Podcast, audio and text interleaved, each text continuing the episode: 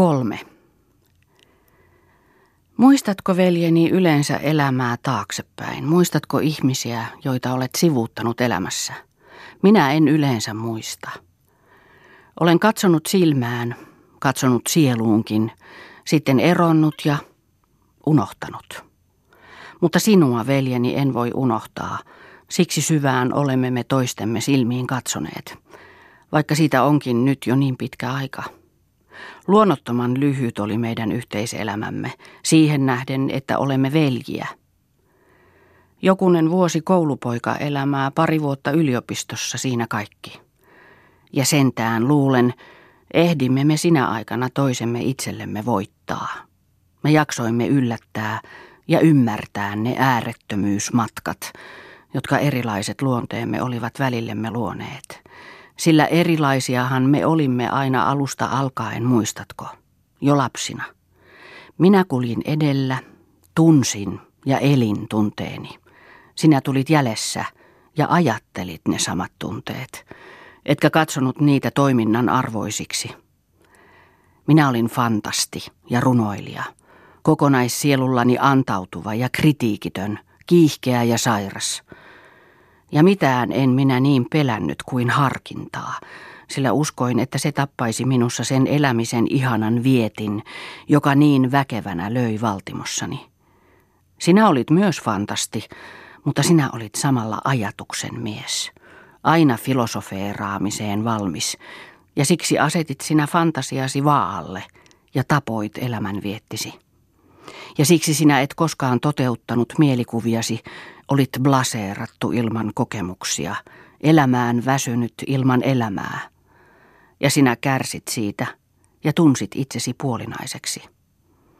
Ja minä leikin elämällä ja se minulla, ja me löimme toisemme rikki. Minusta tuli seikkailija, maankiertäjä ja sinusta erakko.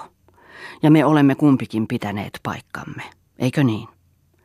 Minä tiedän tämän kaiken ja sinä tiedät tämän kaiken, vaikka me mitään ole kuulleet toisistamme. Sataan vuoteen, ajoin sanoa. Mutta kuka osaisikaan kertoa maankiertäjän tai erakon jäljistä? He ovat molemmat hukkuneet maailmasta. Sitä paitsi me tiesimme kohtalamme jo kauan sitten. Jo niinä vuosina, jolloin ensimmäinen itsetietoisuutemme heräsi ja me lakkaamatta kidutimme itseämme sielun erittelyillä ja kysyimme itseltämme ja toisiltamme, quo vadis. Ja sitten me tietysti menimme kukin tahollemme, sillä meidän persoonallisuutemme huusi eroa. Niin me erosimme, vaikka me tiesimme, että me kaksi vain ja vasta yhdessä muodostimme kokonaisen täydellisen ihmisen. Me olimme kaksoisolentoja – jotka täydensivät toinen toistaan ja jotka aina tulisivat kaipaamaan toistaan. Ja paljon olen minä sinua kaivannutkin näinä pitkinä vuosina, sekä kirkkaina hetkinä että pimeinä. Mutta yksilöllisyyteni johti minua aina vaan yhä kauemmaksi sinusta ja pidätti minut maailmalla. Ja nyt minä kuolen näkemättä sinua. Teen sinulle testamenttini näkemättä sinua.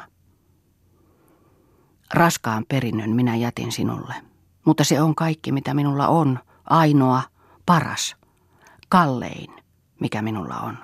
Ja sinä olet ainoa ihminen maailmassa, jolle voin turvallisesti sen uskoa. Niin, minä olen kuolemaan tuomittu. Kuolen tuntemattomana, tuntemattomilla seuduilla, kuten olen elänytkin, pakanana ja ilman pappia. Ainoastaan sinulle tahdon tehdä uskon ja synnin tunnustukseni ja viimeisen rippini. Tahdon täyttää sen tyhjän paikan, jonka pitkä eromme on välillemme asettanut. Minä lähdin silloin pois, kuten muistat. Minä luulin itseni runoilijaksi ja yleensä taiteilijaksi, joksi minua muuten kutsuttiinkin. Sillä sieluni poltti minussa kuin kirvelevä kipuna – ja olentoni sisimmässä leimusi korkeita, kesyttömiä aarniovalkeita, ja minä uskoin niihin. Uskoin ensin. Aloin hakea aarteita niiden alta. Minä etsin niitä monesta kohden. Liian monesta. Muruja, muruja. Sitten tuli se tavallinen suuri pettymys. Minä heitin romulaatikkoon kaikki unelmieni pikkukorut. Sitten tuli minustakin se parantumaton epäilijä, joka sinä jo alusta pitäen olit, ja minä huomasin, ettei koko ilman kannen alla ole kurjempaa, surullisempaa ilmiötä kuin diletantti. Ja siksi voi jäädä kuinka todellinen taiteilijaluonne hyvänsä, jos hänellä vaan ei ole kylliksi voimaa, eheyttä ja itseluottamusta. Silloin ei hänellä myöskään ole tuotantotarmoa, joka takaisi tuotannon ylpeyden ja luomisen riemun, ja ilman sitä ei mikään taiteilija jaksa elää. Ja onnettomuuksista suurin on se, ettei hänellä myöskään ole voimaa sammuttaa tuota kasvavaa onnettomuuden tulta. Se palaa, se kytee sentään. Sellainen on täysverinen diletantti, ja sellainen olin minä. Tuo tuli ei kuollut minussakaan, ei kuollut elämänviettikään – se oli voimakkaampi kuin koskaan ennen, mutta minä en uskonut enää mihinkään, ja minä aloin ehdoin tahdoin tuhota, kuluttaa, särkeä itseäni. Hurjan kulutusvietin uhrina kiertelin sitten maailmaa vapaana, nimettömänä kulkurina. Ja kuka voi sellaisen elämää kuvata? Ammatista toiseen, nälästä ylellisyyteen, sattuman keinutettavana. Yhdyin kulkeviin teatteriseurueihinkin milloin missäkin, niitin hetkellisiä laakereita, jos inspiratiooni sattui yhteen näytäntöillan kanssa, mutta useimmiten se ei sattunut. Ja minä olin veltto, en koskaan ponnistanut, en pakottanut itseäni, en ottanut mitään työn kannalta, en taidetta ensinkään. Tätä kesti useampia vuosia, mutta sitten sammui elämänvietti. Ja minä olin niin väsynyt, että tahdoin vain kuolla. Sammua itsekin. Ja sitä ennen tahdoin käydä sinun luonasi, mutta miksi en tehnyt kumpaakaan? Niin, katsos, minun elämäntarinani on vain keskinkertaisten sielujen tarina. Minä olin kuoleman kokelaanakin vain diletantti, ja minun kävi kuten kaikkien tuikitavallisten ihmisten jokapäiväinen historiikki näyttää – tuli nainen. Niin veli, älä usko, että ensi kerran näin naisen silloin. Minä olin jo nähnyt heidät kaikkia, kaikki keveiksi havainnut. Ja minä halveksin heitä kaikkia, kuten muutkin rappiolle joutuneet miehet. Mutta nyt kun minun itsehalveksintani oli kukkuroillaan, samensi minut omituinen näköhäiriö. Ja minä aloin taas katsoa ylös naiseen, siihen puhtaaseen, viattomaan, kokemattomaan. Tuo niin perin tavallinen ilmiö sekin. Ja itse asiassa, sanottakoon sitten mitä tahansa, ovat nuo naiset juuri miehen suurin vaara. Turhaan lyödään miehen syöjän kyltti julkisten irstailijattarien otsalle. Ne, jotka todellisuudessa voivat kutistaa sielun, tehdä tyhjäksi, sietämättömäksi, valheelliseksi, eläimelliseksi ja alhaiseksi elämän.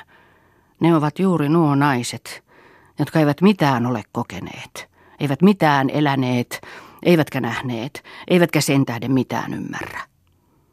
Minä löysin yhden sellaisen. Hän oli pieni porvaristyttö, maalainen ja orpo. Ja voitko ajatella hullumpaa? Minä nain hänet.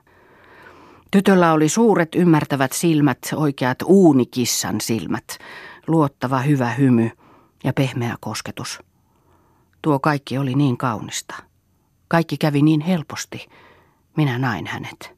Mutta minä jäin yksin. Silloin vasta olinkin todella yksin ensi kertaa elämässäni, ja onneton meidän molempien puolesta. Anna, se oli hänen nimensä, oli liian tyhmä ollakseen aivan onneton ja liian hyvä näyttääkseen sitäkään vähää. Mutta minä tiesin, ettei hänkään voinut olla kovin tyytyväinen, sillä kaikkein tyhmimmälläkin naisella on vaisto, tuo eläimien verraton kyky. Mutta minä jätin hyvän uskollisen kotikissani. Pitkä lepo oli jo kokonaan parantanut minut ja herättänyt taas kulkurihimoni. Kotikissat löytävät aina kodin, tai jos muuttuvatkin kulkukissoiksi, entä sitten? Minä jätin hänet. Villimmin kuin koskaan ennen liekehtivät nyt romanttiset pyyteet sielussani. Kuin häkistä pakeneva kotka, minä pitkin ottehin lensin. Sillä tuo minulle niin outo lepo tasaisten filisterien typerän tyytyväisessä ympäristössä vaati taas vastavaikutuksia, oikein repäisevää vallankumousta.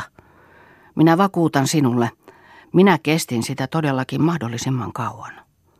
Tuo tavallinen kotielämä kourin kajottavine hyveineen oli minulle mahdottomuus, mahdottomuus. Minä kiertelin taas ja minä hullu, minä aloin etsiä taas. Romanttisten unieni väräjävää villikukkasta minä aloin etsiä. Miksi minä löysin sen? Olisin ollut löytämättä. Olisi kaunis kaipuuni elänyt.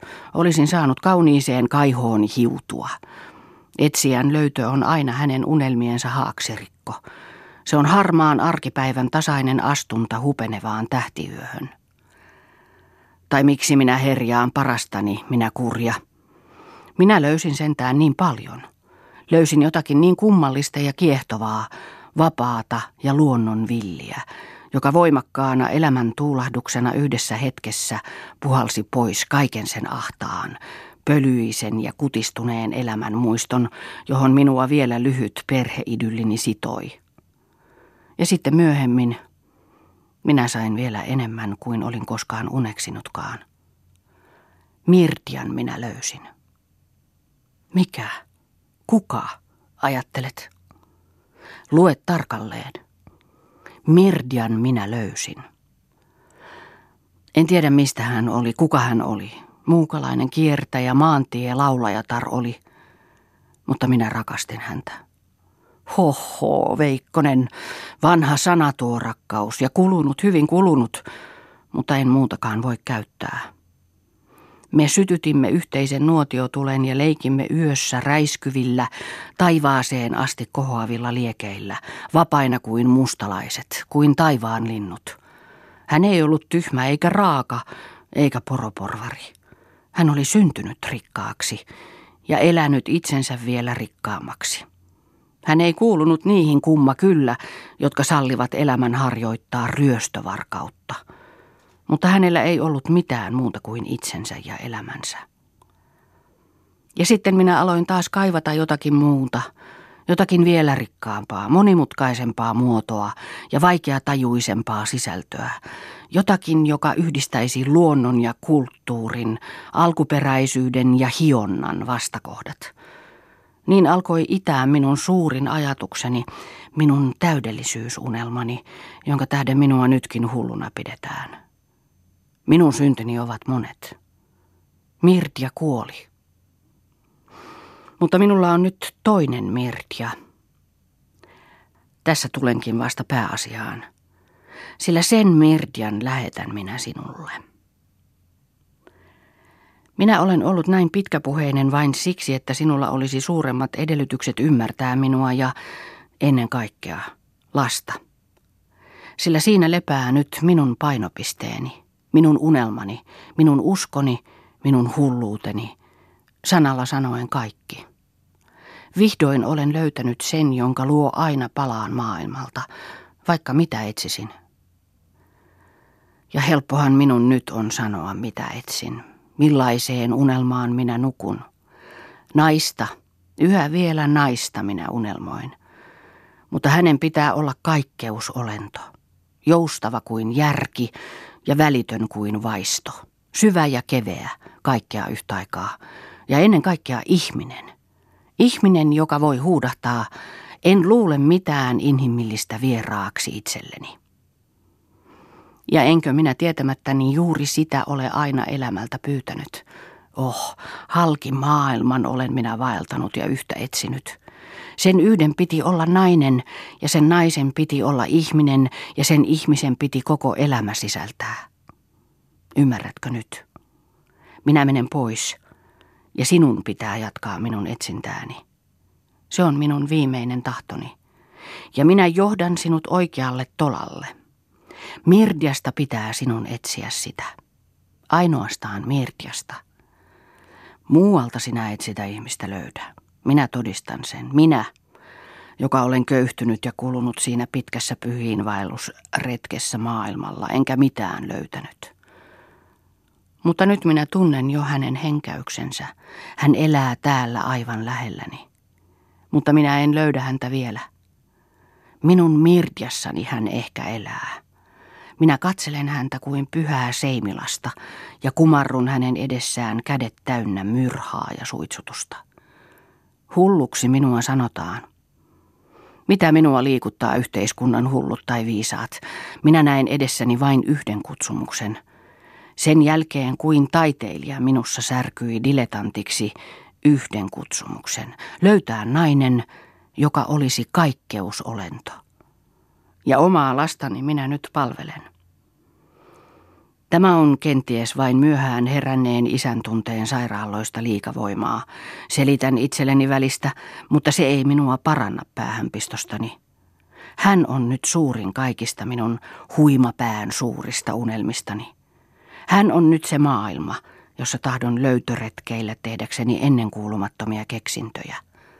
Alati tarkastelen häntä silmilläni. Tarkastelen silloinkin, kun silmäni katsovat pois – minä olen jo lukevinani hänen tummista lapsen silmistään salaisuuksia, joita ei vielä kenenkään ihmisen sielussa ole ollut. Ja minä uskon, että jos hän puhuisi, soisi jokainen hänen sanansa kuin ilmojen laulu, kuin ennen kulkemattomien juhlasaattojen helinä. Minulle ei ole sallittu nähdä unelmieni kehitystä. Minun täytyy kuolla mutta Mirdian lähetän minä sinulle. Minun unelmani tulee näin särkemään sinun unelmaasi. Sinunhan piti aina saada olla yksin. Älä syytä minua. Sinä ymmärrät minut. Hän on minun hulluuteni ja viisauteni, minun rakkauteni, minun kaikkeni. Minä en voi sellaista heittää maailmaan. Kenties tulee hänestä se täydellinen ihminen, sinä ja minä yhdessä. Ja sitten vielä jotakin muuta. Sinä saat toteuttaa minun unelmani. Minä kirjoitan tämän nyt, kun elämä kuvina ohitseni kulkee ja ajatukset pyrkivät järjestämään ja selittämään kaikkea, mikä on takana.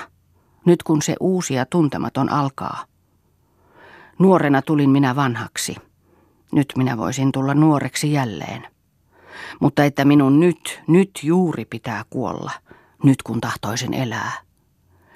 Kenties juuri siksi on rakkauteni Mirdiaan niin palavaa ja kiihkeää, kun se on niin toivotonta. Sinulle uskon elämäni keskeneräiset langat. Kevytmielinen ja hullu olen aina ollut. Sinun arvosteltavaksesi jää, missä määrin olen ollut hullu. Minä siunaan teitä molempia jäähyväisiksi.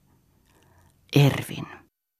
Sellainen isä, sellainen unelma ja sellainen rakkaus – kuumeessa ja houreessa tykyttävät Mirdian aivot. Jo minä sukuni tunnen, parkuu riemu ja tuska hänen rinnassaan. Ikuisten uneksioiden, taiteilija-alkujen ja hullujen ylen mahtavaa sukua minä olen. Jo minä sukuni tunnen ja sukuni tunsi minut, ja kaikki hullut ovat minun ääretöntä valtakuntaani. Isäni sielun kautta minä teitä hallitsen, hallitsen, Kaikilla teillä on ollut myrhaa ja suitsutusta käsissä, kun te minua olette lähestyneet. Kaikki te olette kumartuneet minun edessäni. Voisi melkein luulla, että koko maailmassa ei löydy muuta kuin hulluja, mutta silloinhan minä olisin maailman mahtavin hallitsija. Ha ha ha. Kauhistuu Mirtia omaa houreista nauruaan. Hirveä oli tuo kirja hänen edessään, pelottava ja suuri. Oh, nemesis, nemesis. Menneitten polvien ennustus minua seuraa. Menneitten polvien sielut minussa elävät. Kaikki pakanoina kuolleet vainajat ovat minun lihassani nousseet ylös. Teidän elämäänne minä elän. Teidän hukkaan heitetyillä voimillanne minä hallitsen. Teidän herjattua heimoanne minä puolustan ja edustan. Ah, huokukaa hyvää minun ylitseni, kaikki tuntemattomien maankiertäjien ja hourupäisten tuntemattomat haudat. Lieskuu Mirdia edestakaisin lattialla, henkien, näkyjen, sielujen kanssa hän puhuu, ja silmät palavat sisäänpäin katseettomina tulipalloina. Tällainen olen minä, Mirdia, vielä äsken orpo, nyt suuren suvun jälkeläinen ja hallitsija. mutta aamupuolella yötä selittyy katse jälleen ulospäin näkeväksi. Henget ovat hälvenneet ja Mirtia istuutuu ajattelemaan. Yhden ainoan pisteen ympäri kierii ajatus. Yhteen ainoaan pisteeseen hän tuijottaa. Setä istuu samaten ja tuijottaa. Koko yön on hän valvonut ja odottanut, että Mirtia tulisi, kysyisi jotakin, sanoisi jotakin, mutta hän ei ole tullut. Ja hetki hetkeltä on setä käynyt yhä rauhattomammaksi. Oi mitä kaikkea hän on ehtinytkään läpi käydä tänä yhtenä ainoana yönä. Koko elämänsä on hän ehtinyt tilittää. Sitten taas tarttuu ajatus tuohon kirjeeseen ja Mirtiaan. Ehkä ei hänen sittenkään olisi pitänyt antaa paperia. Hulluuskin on tarttuvaa. Täytyihän hänen myöntää itselleen, että vainajan päähänpisto oli tavallaan siirtynyt häneen. Mitä se sitten vaikuttaisi Mirtiaan? Siinä oli sittenkin niin hämmentävän paljon totta siinä kirjeessä. Ja vanhus alkaa taas muistutella mieleensä kirjettä, jonka hän niin lukemattomia kertoja on lukenut. Siinä oli sittenkin paljon totta. Mutta mitä siihen tulee, että he olivat niin erilaisia, velivainaja ja hän? No niin, siitä lausunnosta saattoi paljonkin tinkiä pois. Etenkin nyt myöhemmin, kun kaikki oli selvillä hänelle itselleenkin. Hän oli kyllä aikoinaan luullut itseänsä viisaammaksi kuin veli, sen tähden ettei hän muka vetänyt uniaan ja ajatuksiaan todellisten tekojen maailmaan. Mutta ainoastaan itsepettäjä oli hän ollut. Sillä kun hän silloin nuorena miehenä vetäytyi yksinäisyyteen, ei hänen sisin tarkoituksensa suinkaan ollut, ettei kukaan koskaan saisi hänestä mitään tietää. Päinvastoin oli hän silloin juuri unelmoinut maailman kuuluisuutta. Hänen oli pitänyt kirjoittaa jonkinmoinen filosofian ensyklopedia, mutta se filosofia ei ollut milloinkaan tullut valmiiksi. Alkuperäiset maksiiminsa oli hän aikoja sitten hajoittanut tuuleen, ja lopulta oli hän tunnustanut itselleen, ettei hän ollut keksinyt mitään uudempaa eikä kestävämpää teoriaa kuin tuhannet ennen häntä. Tai vielä musertavammin, hän oli itse omalla elämällään kumonnut teoriansa. Tai siihen oli tullut väliin hullun veljen hullut unelmat. Aivan satunnaisen erehdyksen kautta hänen luokseen saapunut lapsi oli muuttunut hänen kohtalokseen ja anastanut abstraktisten haaveilujen valtaistuimen. Filosofi ja filosofia saivat kuolin iskunsa. Mutta sitä ei saisi Mirtia koskaan tietää. Ja nythän se jo olikin vähäpätöistä. Lapsi oli kerta kaikkiaan muuttunut hänen kohtalokseen. Mutta alussa oli hän todellakin ollut kuin pettymys, kuin paha laskuvirhe – sitten myöhemmin oli hänestä tullut ihana välttämättömyys. Jokainen pilventakaisen maailman kuperkeikka nousi taas jaloilleen tämän positiivisen elämän maaperässä. Tälle lapselle saattoi hän toki antaa kaiken vuosien pitkän ajatustyönsä ja viisautensa. Se oli käsitteiden heittämistä elävän elämän kiirastuleen. Se oli totuuden etsijälle kuin koettelemus. Ja niin tuli hänestä – ylpeästä teoreetikosta, nöyrä ja ihmeellinen kasvattaja, joka äkki arvaamatta uneksi samoja hullun veljen unelmia jostakin uudesta, salaperäisen ihanasta olennosta ja täydellisestä ihmisestä. Ja mitä enemmän tuo pieni ihmelapsi näytti ymmärtävän ja omaavan nerokkaan kasvattajansa ajatuksia, sitä hullummaksi uskossaan ja ylpeydessään kävi tämä. Tämä ihminen oli oleva hänen elämäntyönsä suuri tunnustus. Ja he kävivät yhdessä läpi kaikki ihmiskunnan eri kehitys- ja ajattelumuodot. Ja setä teki kaksin verroin työtä, jotta hänellä olisi aina jotakin uutta ja kaunista annettavaa kasvatilleen. Mutta milloinkaan ei hän mitään tyrkyttänyt, ei mitään opettamalla opettanut, jotta lapsi itsessään kypsyttäisi kaiken. Ja jotta hänen oma pyhä yksilöllisyytensä saisi täyteen kukkaansa puhjeta.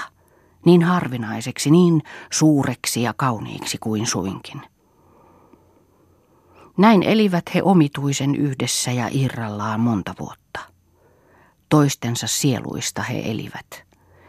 Ja kun Mirdia meni suorittamaan ylioppilastutkintoa, oli hän monin verroin viljellympi kuin ketkään hänen ikäisensä. Mutta silloin tulikin työtoveruksille ero. Mirtia jäi kaupunkiin ja setä ymmärsi, että nyt oli hänen annettava sijaa elämälle. Nyt vasta kun hän taas istui yksin erakkona lumiluodollaan, kuten alkuaikoina, nyt vasta tunsi hän, miten hän oli muuttunut. Mikään ajatustyö ei enää tuottanut hänelle iloa, päinvastoin. Se oli vain Mirtiaa varten. Mutta Mirtia oli poissa.